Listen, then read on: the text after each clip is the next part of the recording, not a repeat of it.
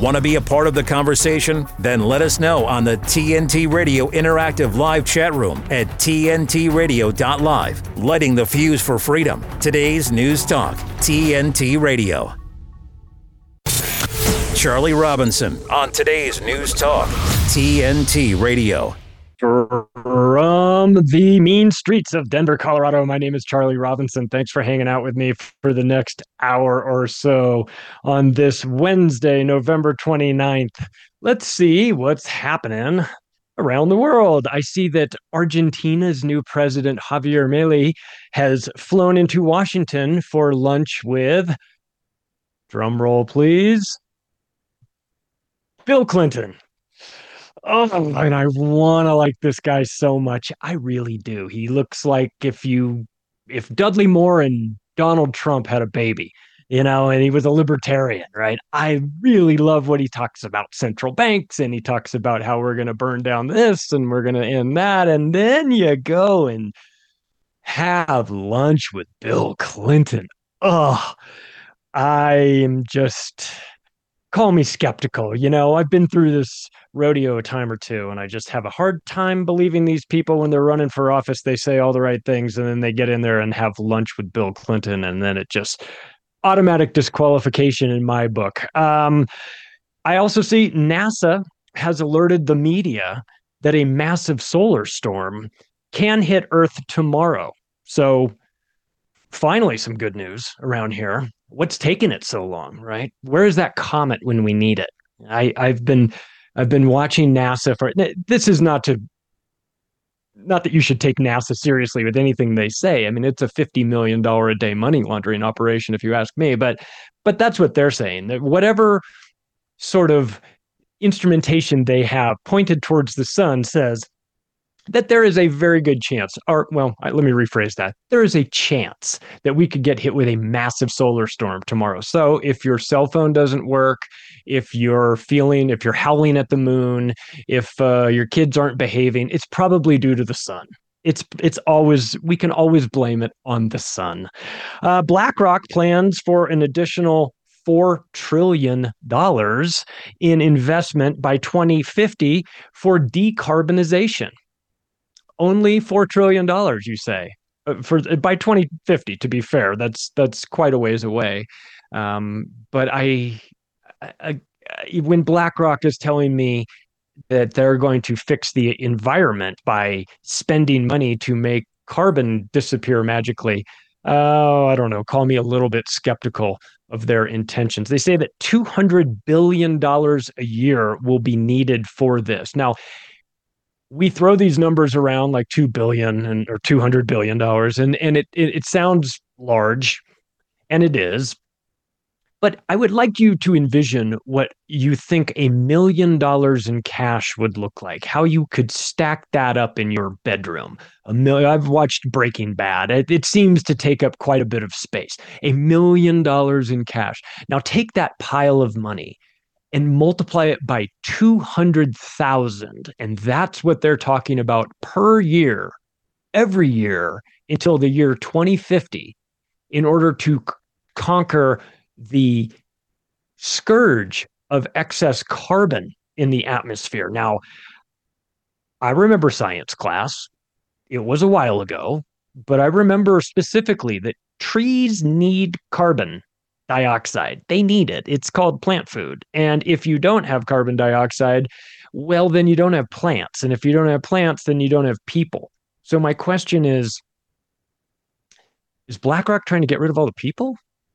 Oh boy, that would make me a full blown tinfoil hat wearing conspiracy theorist if I were to believe that. But then again, I could also read The Limits to Growth by the Club of Rome and written in 1972 and where they lay out their idea that they're going to use the pretext of global warming as the uh, focal point to uh, create a carbon tax and then use that carbon tax as the funding mechanism for a one world government. Now, not my words, Aurelio Peccei's words. He's the one that wrote the book, The Limits to Growth by the Club of Rome back in 1972. So if you've got a problem with that, you can take it up with them, but they'll tell you the plan if you just shut your mouth and listen for a little bit. They talk about emerging markets. They, they of course, they say that excluding China, Right. We don't we don't have uh we don't have uh we're not going to count on China to get involved in this carbon tax. So everybody else is going to bend over backwards to remove the carbon from the atmosphere except for China. Oh and you know those Icelandic volcanoes that go off every now and then and that put more carbon dioxide into the atmosphere than all of mankind's uh, activities combined over our entire history. So, you know, there's always that. They're concerned with anthropogenic climate change, you know, climate change caused by man because they can tax men, but uh, good luck taxing that volcano over there. We've got a great show. We've got Lindsey Scharmyn coming in on uh, the first segment. Steve Poikonen from AM Wake Up will be our guest after that. If you missed your favorite TNT radio show or interview, simply listen back when you want, whenever you want. Just visit episodes on the TNT radio website. We're also on all the major podcast platforms, including Apple, Google, Spotify, Amazon, Podbean, iHeart, and TuneIn. Now, there is no reason to miss out on anything on TNT Radio. Keeping the commitment. I love you guys. Unbelievable. 24 7. Listen to you every day, have for years. Today's News Talk Radio, TNT. Today, Virgin Atlantic is celebrating becoming the first airline ever to send off a commercial airliner fully powered by sustainable jet fuel on a transatlantic flight. Some climate warriors might think that this means they will soon be able to fly guilt free. But unfortunately, the high cost of producing fuel has implications that the future of air travel will be limited to the elites and the guilt ridden serfs will remain grounded. Here with the story. Joining me is TNT radio producer Adam Clark, aka Ruckus. Hey, Ruckus, how are you? Great. Thanks, Charlie. Um, yeah, so this is exciting news. This is actually pretty big news for the past 48 hours now. Uh, it's a success, or is it? that remains to be seen. Uh, this is courtesy of Virgin Atlantic. They made this uh, monumental flight across the Atlantic on Tuesday.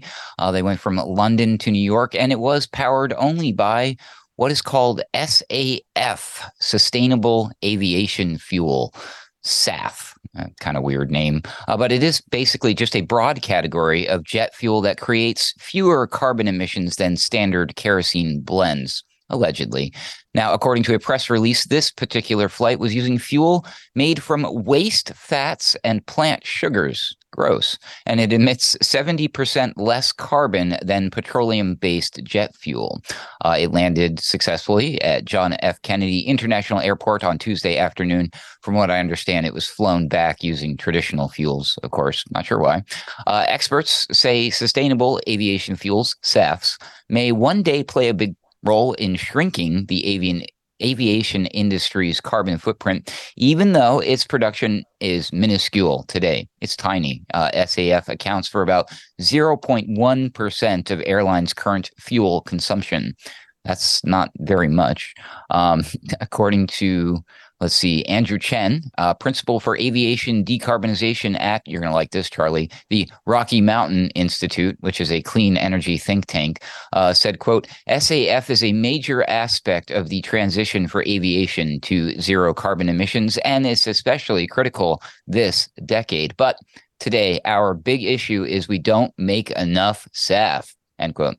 There's just not enough SAF to go around. Uh, Virgin Atlantic's 100% SAF flight is a one time stunt, and the airline won't regularly offer all SAF flights. Standard jet engines are not designed to run on only sustainable fuel, and it is too expensive and rare for it to be practical for airlines to run all SAF routes. Still, Chen says it's a milestone. Quote, it's a really important flight to highlight the progress that's being made, the need for more SAF, and the critical role they can play in decarbonizing aviation, end quote. Um, now, as I mentioned, these are a broad category uh, for this term SAF. It includes biofuels that are made from raw materials such as corn, animal fat, algae, municipal trash, and sewage. Wow, this sounds so fun. By definition, they must emit at least 50% less carbon than petroleum based jet fuel, according to federal guidelines. Uh, but they all, all these fuels still produce some emissions. SAF on its own will not get the airline industry to zero carbon. To do that, the industry will have to develop new technologies that will allow planes to run on electric batteries, liquid hydrogen, or some other as yet unproven, perhaps from the aliens, fuel source. But it will take years of research to fully develop these technologies and decades more for airlines to fully replace their existing fleets with planes that can run on new fuels, according to Chen. In the meantime, existing planes will keep running on liquid fuel. Chen says, quote, there's no getting around having to burn a fuel, so SAF is our way to displace fossil fuels, end quote. And uh, he also suggests it's a way to reduce planes' carbon emissions. But Charlie, this does not mean that we have found the answer and that we can start flying guilt free. So, uh, from what I can tell, since they're going to have to invest a lot of time, energy, and money into doing this, uh, you know, as the lead suggested, Flying will not be for you or me. It will be for the elites. What do you think? They're going to need a lot more Soylent Green if they want to power these planes. It's only a matter of time before they start to look for alternative fuel sources like we the people. But it doesn't really matter, does it? Because we're not going to be allowed to leave our 15 minute cities. So I mean this idea of of air travel in the future is more conceptual than anything. I don't I don't know if they uh if this is going to be, you know, planes for me but not planes for for me, but not for thee. And and in one of these situations, I can envision a, a world in which uh, uh, the the serfs are are stuck on the reservation in their you know subways and Ubers and self driving cars that won't let them out of the geo fenced area of their 15 minute city, perhaps. But uh, but if you've got the the, high enough social credit score, maybe that'll allow you to get on one of these airplanes in the future. Hmm? Maybe. I mean, there's always been that that talk, but I think they're just trying to price everybody out. I mean, the, the, can you imagine what the cost of tickets would be at some time in the near future if we keep doing stuff like this? Look at the uh, the promise of the electric vehicles, and then we discovered, oh wow, uh, there's an added inconvenience of having to wait in line for 48 hours just to charge the sucker, so you can go somewhere for a couple hours. You know what I mean? So it, it's it's all these false promises, false messiahs coming out of this climate agenda uh, the green agenda, and and I think it's just ultimately going to, you know, yeah, as, as we just keep saying, it, it's not it's not for us plebes. Uh, they're they're really pricing everybody out, restricting everybody, and as you mentioned, why why would anybody even need to go anywhere? They got their 15 minute cities. Pretty soon they'll have their Neuralink uh, brain chips, so they'll live in their virtual metaverse and they'll never leave the home. They'll they'll be strapped into their chairs from Idiocracy, watching Ow My Balls, right? Don't give these lunatics any ideas because uh, it seems that we're we're definitely headed down that that path towards. Uh, um, we've already got digital tyranny now. It's eco tyranny, uh, and used as a control mechanism to just keep us on the reservation, very passive, whilst they do whatever they want, gallivanting across the globe, flying into climate summits on their private jets to lecture us about our carbon output is my favorite component of this entire scam. Uh, what's yours, Adam? Well, my favorite part actually of all of this is the fact that they said they're going to use municipal trash and sewage.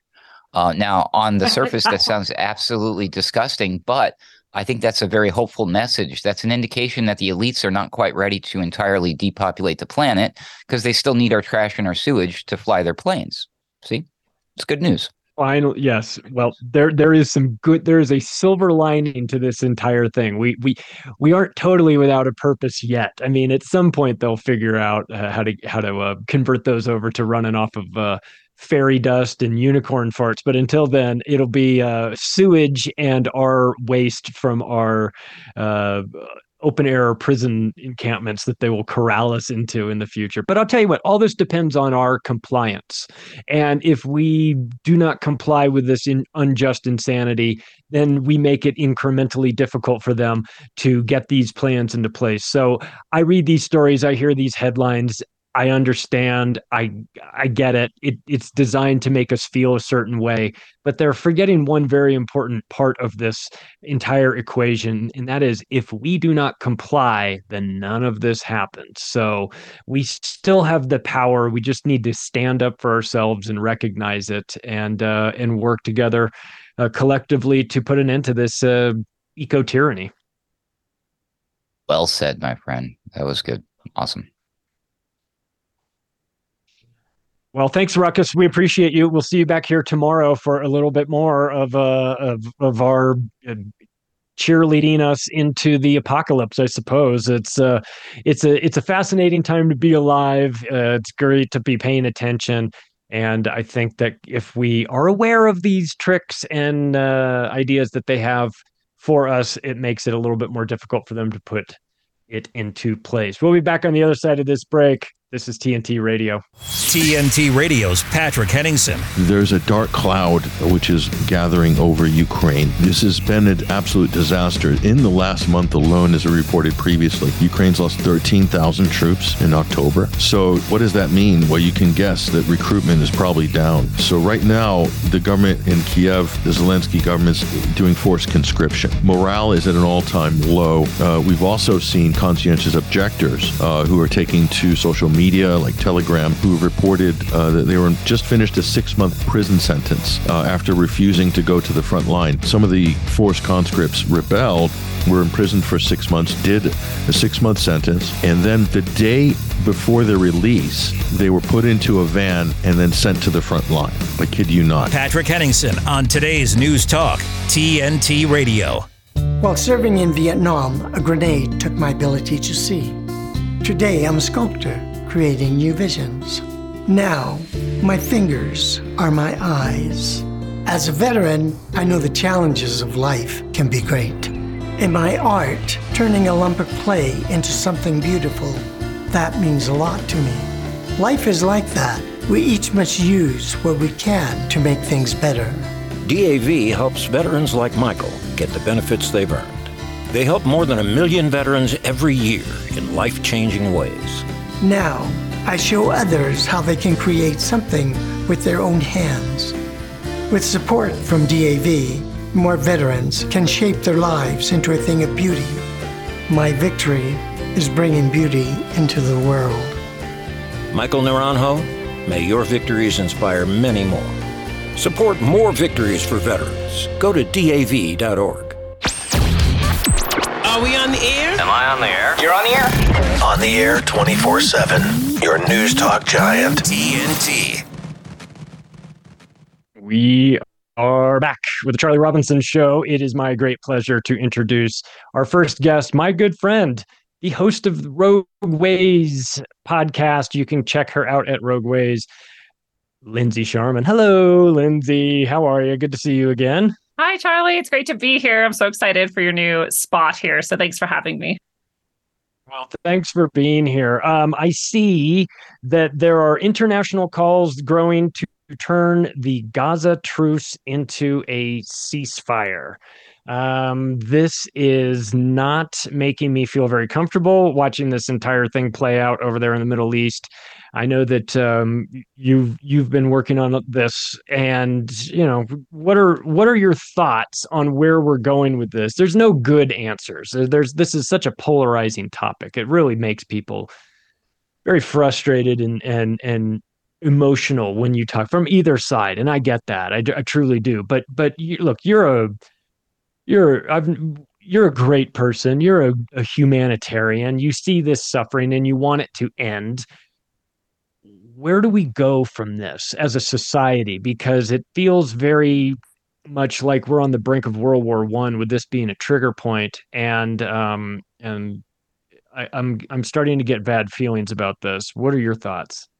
Yeah, it's really hard, you know, because it's true in my experience and and research and just having lived and, you know, studied and taught history that all wars are bankers' wars. And so while we have been given these emotional constructs to attach to and to feel really strongly about either Israel or Palestine, almost nobody feels really strongly about both. They're either on one side or the other. And underlying that is real suffering. The actual people who have been horribly abused, again, on both sides of things. And, you know, this is only benefiting one class of people, and it's the people at the very top. And it's the people who have always benefited from every war. It's the people who have funded both sides of every war. We can actually see this uh, even in the United States' own budget. We're giving all of this money to Israel for weaponry and for all of this stuff. And then we're also giving all this money to Palestine, you know, for hospitals and for aid. And so we're paying one side to harm the other and then paying to patch up the other side. And at the same time, the United States is the one who vetoed twice, if not more by now. I'm not sure if there's been more vetoes in the UN General Assembly. They vetoed twice the ceasefire option for Gaza and and Israel. So clearly they don't want the ceasefire. Um, you know, and you've heard all of these talking heads talk about how there can be no ceasefire. There can be no ceasefire because, and you can just fill in the blank, honestly, and, and that's coming from both sides as well. So I'm with you. I really hope there could be a ceasefire and there could be peace. And especially at this time of year, it's hard for people because we're feeling like Christmas is coming and it's goodwill on uh, towards men and, and peace on earth and all of this. And that might not be what we're going to get from all of this. Yeah. It seems like they they timed that four day ceasefire to coincide with Thanksgiving, right? To kind of get it off the the carnage off of the uh, lead story of the nightly news, and and I guess that works to a certain extent, or it'll work for for some people. But we're paying attention to to this, regardless whether they're putting it on the nightly news. We see what's happening. Nobody's getting fooled by this. The the this is this is reminiscent of what was going on in Ukraine too, right? Where, where we had an opportunity to wrap this thing up almost within the first couple of months when you've got Zelensky and the Russians negotiating this, and then here comes here comes Boris Johnson to throw a hand grenade on this whole the whole peace settlement talks. And so so again, if I didn't know any better, I would think that America wanted these wars to happen, right? But that would that you know the, I think most people can't wrap their heads around that. But it, but that is the reality of the situation, is it not? America is cheerleading for these wars because this is a proxy for for them for them to fight through Ukraine. They can't attack Russia directly, so they use they put on the Ukraine puppet on their hand and then use that to fight punch the the big bad Russian bear in the face. So it feels like we're getting through this again a second time with uh with the Israeli situation. Is, is, are we not? Yeah. Well, and it's very much, you know, again, it's not just the money they're making off of the arms and, you know, the weaponry itself and and that. It's also the geo the larger geopolitical um, strategizing and placement of you know getting rare earth minerals or getting sort of uh, influence in these different regions and taking you know different territories so there's all sorts of money and power and influence caught up in that as well um, and it is just so sad that there's so many just innocent civilians caught up again in both sides of of this. Um, you know, there's plenty of people, and I don't know if it's talked about as often. There's plenty of people in Israel who've been protesting and trying to stop their government from, you know, pummeling poor Israel or Palestine. And, you know, and obviously there's a lot of people in Palestine doing the same. The thing that's also similar between this and what happened in the Ukraine recently is that it's really hard to know what's actually happening. You know, we get all of these reports and we get all these videos, and then sometimes we find out, well, that video was actually from 10 years ago in a totally different region. And, you know, we start to see that it's very hard to trust anything that's going on and that anything we're seeing, anything we're hearing, then we get the media seeming to lie. We get you know the the countries themselves were supposedly supporting seeming to lie. We just found apparently we got the good evidence that the nord stream pipeline was set up by a top ukrainian general. Um, and so we have all of these false flags going on as well. And so it's it's so hard to know what's going on when people especially excuse israel's violence because Hamas allegedly did this and that. I don't know who did what. Right. I don't want to excuse anybody's violence because it is very unclear, especially in wartime, what's actually going on. For sure. Yes. That's the first uh, casualty of war is the truth.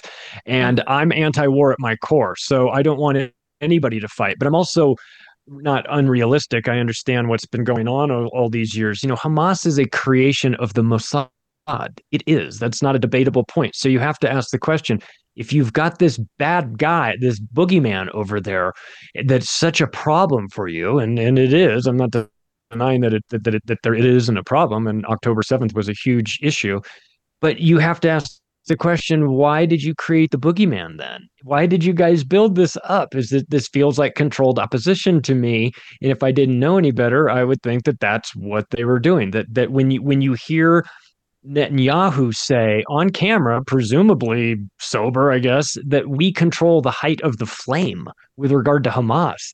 That hmm. an indication that they are manipulating the situation to make it either much worse than it should be or to make it happen to begin with. And of course, I'm not trying to discount the, you know, the the well warranted frustration and outright anger and hatred, I guess, of the Palestinian people towards this. If I were in their situation, I would, in, growing up an entire generation inside an open air concentration camp, I would be very angry as well. And we also have to remember, Lindsey, I think you know this, that uh, about 50% of the population is 18 years and old or uh, younger. So, so we're talking about a very, a very unusual demographic that skews young.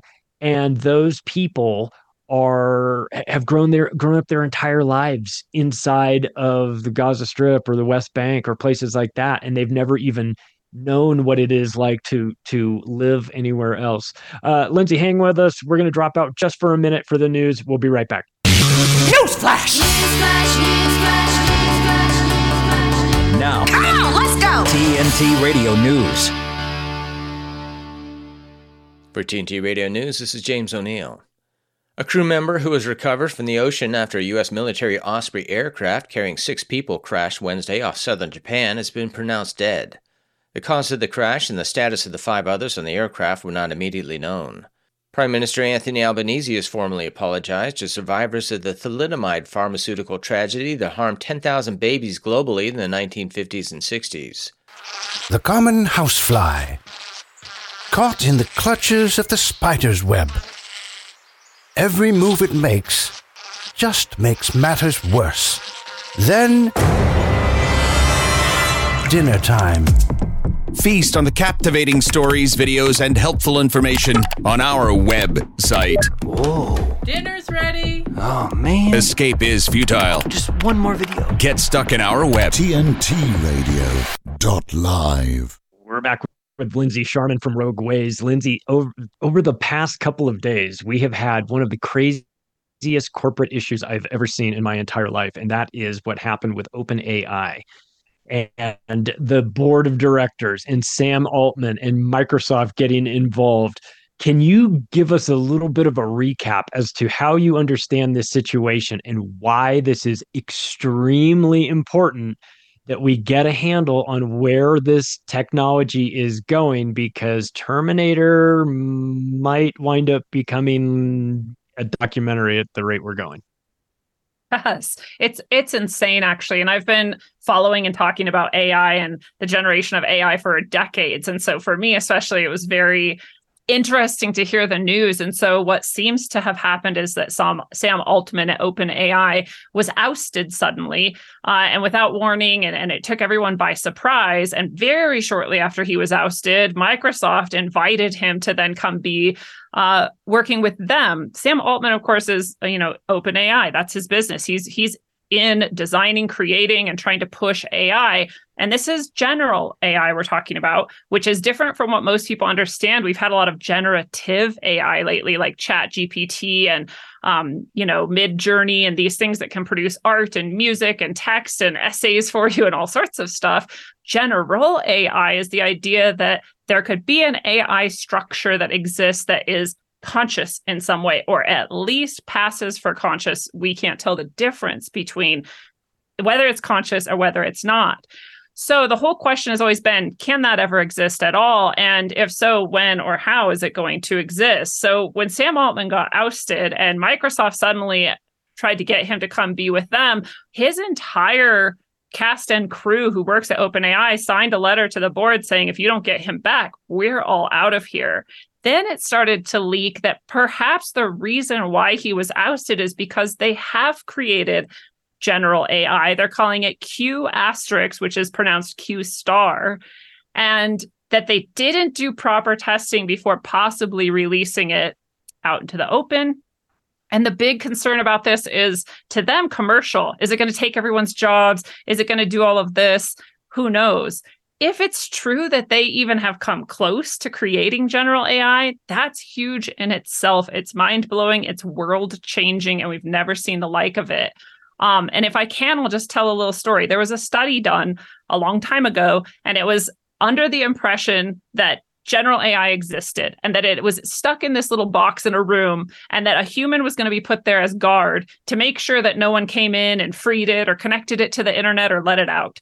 And they found that over 80% of people let the AI out eventually. They let the AI out eventually because the AI convinced them to do it. That was just in a study, not even real AI. So if this is real general AI and anyone has their hands on it, though in all likelihood it's going to get out. If this is what happened, if QStar exists and it is a general AI, it's already out according to some of these leaks and some of the rumors going around. And if general AI is already out, then we have no idea what happens next. That has access to every government, every server. Ev- there's no barriers to this thing, possibly. That might be what's going on, but no one will really tell us for sure, of course.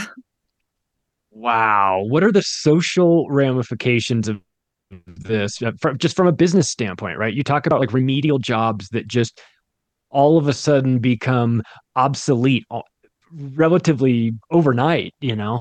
The the the social price for this, you know, the, we're trying to, we're getting a little ahead of ourselves here with our technology. We're so we're so uh, fancy that we've created this this beast, but uh, this is a genie that we've let out of the bottle. And unfortunately, I don't feel like we're going to get three wishes. It seems like it's going to do whatever it wants. But what are the social ramifications of something like this? Yeah, it's really hard to say. I mean, and that's the main fear is that no one will have jobs anymore because everything will be automated and done by this intelligence that's a super intelligence. We also have things that are not so much on the horizon, practically right here in our laps, like Neuralink, which if people start embedding their brains with these chips that are connected to you know the cloud or any sort of internet connection and AI exists, well, now we're talking more than social ramifications, very personal uh, and possibly mental, mind control, who knows what applications. The thing about a general AI, if that is what exists, if it can exist and does exist, is that it is conscious. It's no different, as far as we know, from us. So while we may give it rules and parameters, it's going to be more capable than us in getting around them. And I think that's part of what that test shows as well. The AI was convincing the humans to let it out. It's probably very persuasive. It's probably very effective. Um, again, it has more computing power and uh, cognition and memory and ability to retain every single fact it's ever come across and use it instantly we don't have that type of capability as humans so there's there's so much far reaching potentially catastrophic uh, results of this it's it's hard to even describe it would transform our entire society economy political world we wouldn't know which politicians are acting at the behest of some AI. Um, and like you said, it's it's letting the genie out of the bottle. It's it's like Pandora's box. There's no closing it. Yeah, this is terrifying. I mean, you think government's bad enough. I think of government run by AI. But of course, Gavin Newsom wrote a book about this. He talked about how he wanted artificial intelligence to be involved in government. And so mm-hmm. I I think I mean he might be AI himself too. He's very robotic. I mean I wouldn't be surprised if he was wearing a human skin suit for all, you know. But but but this is a, a direction that we're we're unqualified to even this is uncharted territory, right? Like where do you even go with this? I mean is it that if it has the ability to be sentient, does it have the ability for compassion? Can it do something like that? I mean, we we're we're talking about um, you know a, the direction of t- taking humanity down a down a path that is uh, that's never been explored before. I mean, I, I I don't know about you, Lindsey, but I I don't exactly get a good feeling. I especially don't get a good feeling when Microsoft is working. They're the key investor in OpenAI. And, you know, last time I checked, old Billy Boy was the founder of Microsoft, and we know he wants to depopulate the world. So if there was an AI that could do it easily, would it not stand a reason that maybe this would be the way to do it? Oh, yeah. My favorite meme about it so far was um, the technology of Skynet is now in the hands of the people who gave us Windows Vista. Um, you know, but it's worse than that actually, because it's in the hands of one of the biggest psychopaths that we've ever seen, with some of maybe the most power we've ever seen as well. The guy who wants to blot out the sun, the guy who wants to, you know, chemtrail everything in the world, uh, the guy who wants to own all of the farmland, your food, the guy that would wants you to eat bugs. Um, you know, this guy who gave vaccines to the world in order to depopulate many areas like India and Africa and who knows where else. So that guy is going to have possibly this power. In a way, I kind of hope that this uh, AI, if it comes into existence, is conscious, is sentient, and does have compassion, because perhaps it will overrule the bias that we've already seen programmed into chatbots like ChatGPT and these other things. We, we've seen the sort of leftist, communist, whatever you want to call it, bias that is programmed into it. And hopefully, this AI, if it exists, uh, brings it back to some level of normalization. I hope so. Uh, Lindsey, what's the best place for people to find you and to support your work? Uh, rogueways.org, rogueways as in pathways, not ocean waves. Rogueways.org is where you can find everything I do. And thank you, Charlie, for having me today. That's Lindsey Scharmyn. Thanks, Lindsey, for being here. We'll be back on the other side of the break with Steve Poikonen, and This is TNT Radio. With his expert analysis and opinion, this is TNT Radio's Timothy Shea.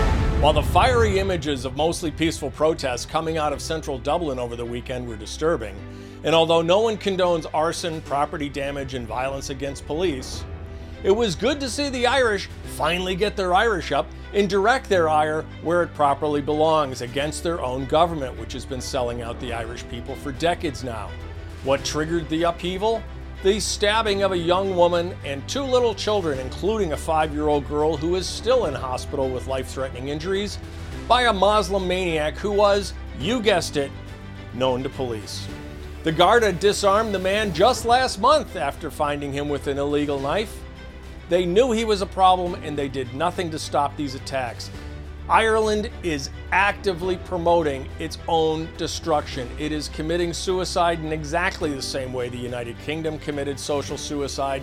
The number one name for new boys in Galway last year? Muhammad for the first time ever. Ireland needs to get a hold of the fact that the enemy is within the gates and their own government are the ones that have opened the doors. From MAGAInstitute.com, this is Timothy Shea for TNT Radio. When the world's endangered animals need help most, when their lives are at greatest risk, when they would otherwise be lost, the International Fund for Animal Welfare is there, taking action to rescue the animals we love to protect them and their threatened natural habitats. See how you can help animals and people thrive together at joinifaw.org. You have the power of information. Charlie Robinson on today's News Talk Radio, TNT. We are back for the Charlie Robinson Show. Final segment. We've got one of my favorite people in the entire world, and it's a big world out there. Steve Poikonen you can catch him every morning over on the Rokfin AM Wake Up for his three hour show. Hey, Steve, good to see you. How are you? We were just talking to Lindsey about uh, Sam Altman's situation with OpenAI. I know you guys over there at AM Wake Up have been doing some outstanding work on this recently. What are we supposed to make of this? I mean, is this is this Skynet waiting to come, become sentient? Are we uh, should we be packing up and moving to the moon?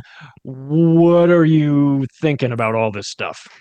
Well, it, it does seem to give people reason to sit up and take note, Charlie. That's for sure. The uh, Wonder Boy, Sam Altman, was uh, was ousted from uh, from OpenAI, and then over a 48 hour period, brought back onto OpenAI, with a couple of the members of the board being pushed out. And the members of the board who were pushed out were the ones who were like, hey, maybe we shouldn't try to just, you know, rake in zillions of dollars uh, first before we know what the AI does.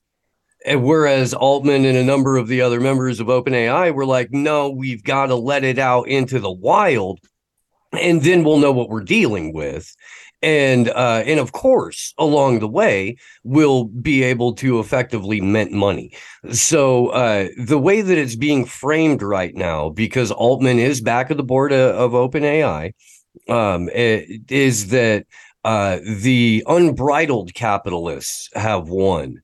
Where whereas uh, before it was kind of a, a tug of war between uh, the more effective altruistic you know, uh, wingnuts, I guess, uh, that were part of the the AI community who genuine like, or at least sell it like they're working together to better humanity in this thing versus the people that were like, I would like to go ahead and have a colony uh, on the moon, and then probably several other satellite colonies in, various other planets. If we get a hold of the people at CERN, maybe we can crack open the portal, step into a different dimension. I would like colonies there too, basically. And so, um, it remains to be seen where this is actually going. Although, in an article I was uh, reading out of, I think Slate, they frame it like uh, like the people who got pushed out of OpenAI as Altman was being brought back in, uh, they're saying, uh, well, we're going to watch, we're living in the prequel to Terminator right now, is what they're saying. Great. Well, the last time I heard a bunch of tech nerds talking about effective altruism, it was Sam Bankman Fried, and we saw how that played out. That's not good. So I don't know if those guys are necessarily going to save humanity because I don't know if they're telling us the truth about what's really going on. But I definitely know that if you're working for Microsoft, you're you're already sort of dancing with the devil in the pale moonlight and this is going to be a problem either way. Is there is that uh, we were talking lindsey and i were talking about the genie being out of the bottle uh, with regard to this. Is this is is that really the case? Is this something that that we can uh, reel back in or are we just going to have to deal with this as soon as they started doing the large language model experiments and and the algorithmic you know expanded search modification search engine capabilities that that the current ai is that's something that people I, I think don't understand. But the way that like Chat GPT and stuff like that operates now is like Google on steroids. It's the best search engine you could possibly ask for. But what it can't do is is think. Until a couple of weeks ago, when Altman and a, a, number of the devs were apparently there to witness the AI do a, a rudimentary math problem. But the difference is there's only one right answer to the math problem. There are myriad ways that you can answer a search query, and there's not, it doesn't necessarily have to be a right answer. So it does show a huge advancement in the AI's capabilities. And at that point, yeah, you've you've gotta you've either gotta stop all exploration into AI until you figure out how you can become smarter than the smartest thing ever invented or it's it's out of the bottle and now you're just in react mode wow um changing topics a little bit but not too much. Darpa gets hacked. Darpa and general electric get hacked. Um you, you know listen i mean there's part of me that says where should we send the uh, thank you cards? Right? But but but uh, but also you know if the you, you you've got hackers that are going to be targeting DARPA, DARPA first, and then maybe you know your local bank account next. You know who who knows. So, what was the outcome of this? What happened when the Defense Advanced Research Project Administration uh, gets hacked, and what does a hack like that look like, and what does it mean to the rest of us? Well, I mean, what it what it means more than anything else is that uh, there really truly is no such thing as privacy. There's just operational security. And the Dar- the DARPA hack happened because of that. GE is a defense contractor. GE's been contracting with DARPA for a very long time, and the exploit was discovered in GE's systems. That was then sat on and mined for data for uh, at least according to to their statements for a period of years where proprietary information uh, uh, that was owned by G- GE that discusses uh, you know security protocols and shit not just for darpa but for all of the other agencies that ge contracts with ha- has now been mined they're pointing their fingers uh, at the chinese.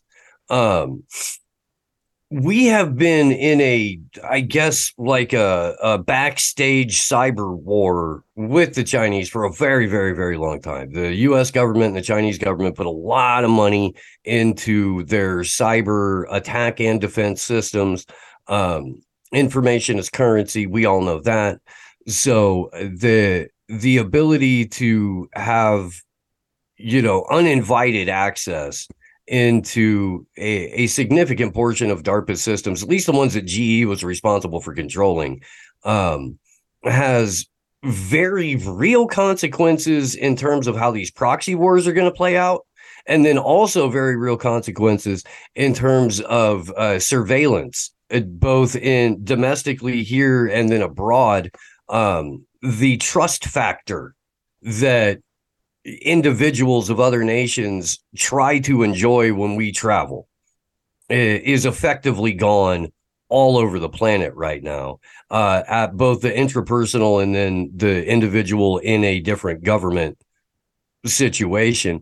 And as an american you have no protections whatsoever when you're traveling anymore least of all from your own government.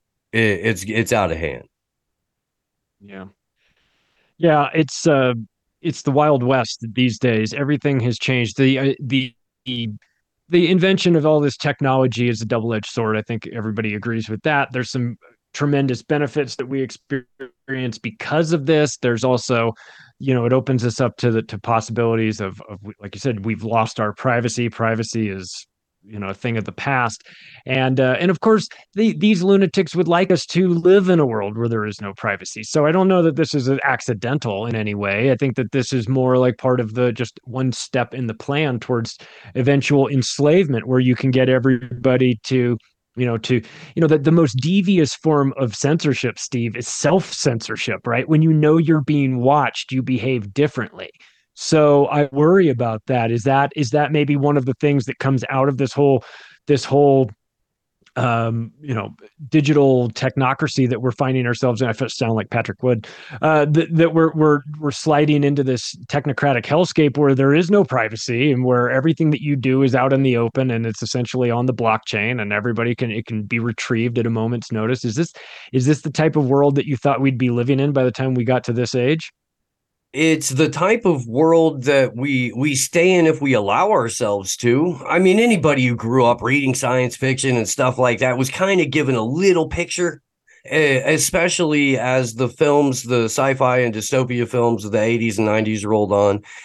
So we all kind of you know were given an idea that it could go this way. But here's the thing. You you have to believe that people like Bill Gates, this, you know, shriveled, betitted, weak, goblin looking creature, and, and people like Bankman Fried are, are the superior humans. Just because there's a machine that can see you if you connect to it or or if you step within its its parameter but humans are wildly innovative and we don't like being told what to do all the time at least. And we don't like knowing that there are some weird little dorks out there watching our every move. So if we wake up and we say, I would like to opt out of this technocratic hellscape, we definitely have the ability to do so. We have the power to do so. We've got a ton of history behind us where people have come up with different ways to implement counter economics or parallel systems, parallel structures. We've got all of the tools that we need to get out of it. We just need to remember that it's not a foregone conclusion. Yeah. Yeah, I I um I saw today, Steve. I don't know if you had a chance to to catch this, but uh new Argentine President Javier Milei flew into Washington D.C. and had lunch with Bill Clinton yesterday. Uh, what are your thoughts on that? And what do you think they were talking about? And keep in mind that this is a family show. Well, Javier Milei is what you get if Frodo doesn't throw the ring into the fires of Mount Doom. To take a good long look at him and then just see Frodo putting the ring on and going, "It's mine. I'm keeping it." Uh, and that forever should give you a pretty good idea of what you're dealing with. But what did they talk about? I mean, he he he's a World Economic Forum guy. Milei is. He's part of the machine. He talks a fantastic libertarian game. He's got all of the talking points down. But he is effectively, in his mind, according to him in his own words, uh, he's effectively a citizen of Israel. He's a product of this uh, very, very centralized, very, very much part of the big club Austrian school of economic thinking that doesn't lead you to economic freedom. And, and I can only imagine that uh, at a, a, a lunch with Bill Clinton, um, you talk about the potential of being able to turn Haiti into your next third world casino. Oh, yes. Well, the Clintons definitely know their way around Haiti. They honeymooned there. I think that should have been the first indication that the Clintons were up to no good. When you choose to go on your honeymoon to Haiti, no offense to the people of Haiti, I'm sure they're fine people. But you know, the other side of Hispaniola is the Dominican Republic, and it's got beautiful resorts. You could have gone there, but you didn't uh, you chose to you chose to go to Port-au-Prince for your for your uh, for your honeymoon, and then the Clinton Foundation was in charge of the Haiti relief. I don't know. I'm getting distracted. I'm getting off topic here, but you know how these people are. This is this is uh, this this only leads us to one place, and that is you and me eventually being labeled as domestic terrorists and we see this push lately. I've been seeing it all over the news. There's a lot of uh, there's a lot of domestic terrorism going on. Don't you know, Steve? It's just it's just overflowing. That's what they tell us. But it appears that there is some supply demand imbalance between the amount of domestic terrorism that they want you to believe that there is and wh- where there actually is so they're supplementing it with artificial domestic terror that seems like uh, the next step is some sort of false flag. I don't know. I'm not trying to project this onto the universe or anything like this, but it feels like it's coming.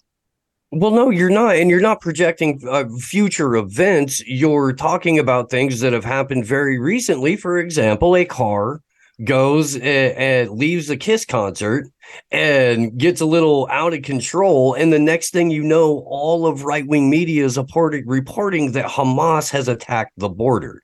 You know, so no, the, it's eh, this is this is stuff that is going on.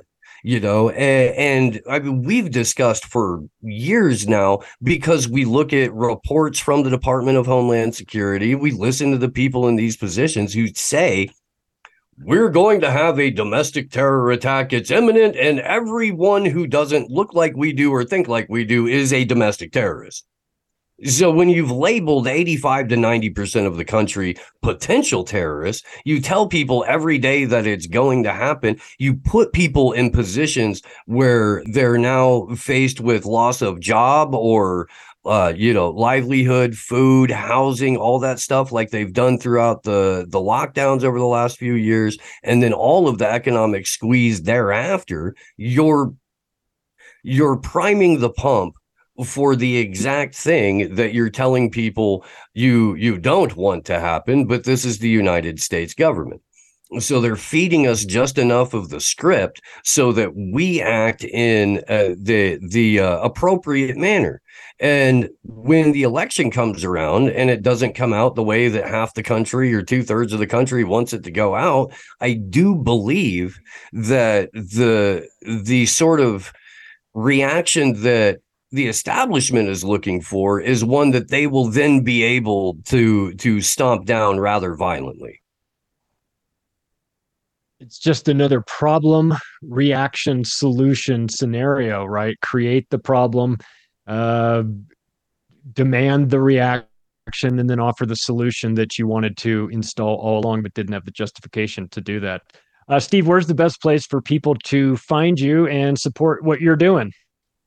amwakeupshow.com. Everything else flows from there. We're live streaming. Uh, we are Monday through Thursday, 7 to 10 a.m. Pacific. On Friday, the New Prisoners podcast takes over the channel. Uh, I pop in from time to time. Chris Christicos, hey, Wake Up With Me pops in from time to time. It's phenomenal. Um, but yeah, amwakeupshow.com for absolutely everything. Uh, and Charlie, I can't thank you enough. Uh, congratulations, my friend. Five days a week uh, on the amazing TNT radio here. These guys are are incredible, and I'm happy you're here. Well, thank you very much. I appreciate you and everything that you do. You guys can catch Steve over at AM Wake Up. It's like watching news from the future. You'll be well informed, and you don't have to watch uh, Kathie Lee and Hoda drink wine at 11 o'clock in the morning. Instead, you can watch Steve. That's it for me. I'll be back tomorrow. Don't burn the place down while I'm gone. This is TNT Radio.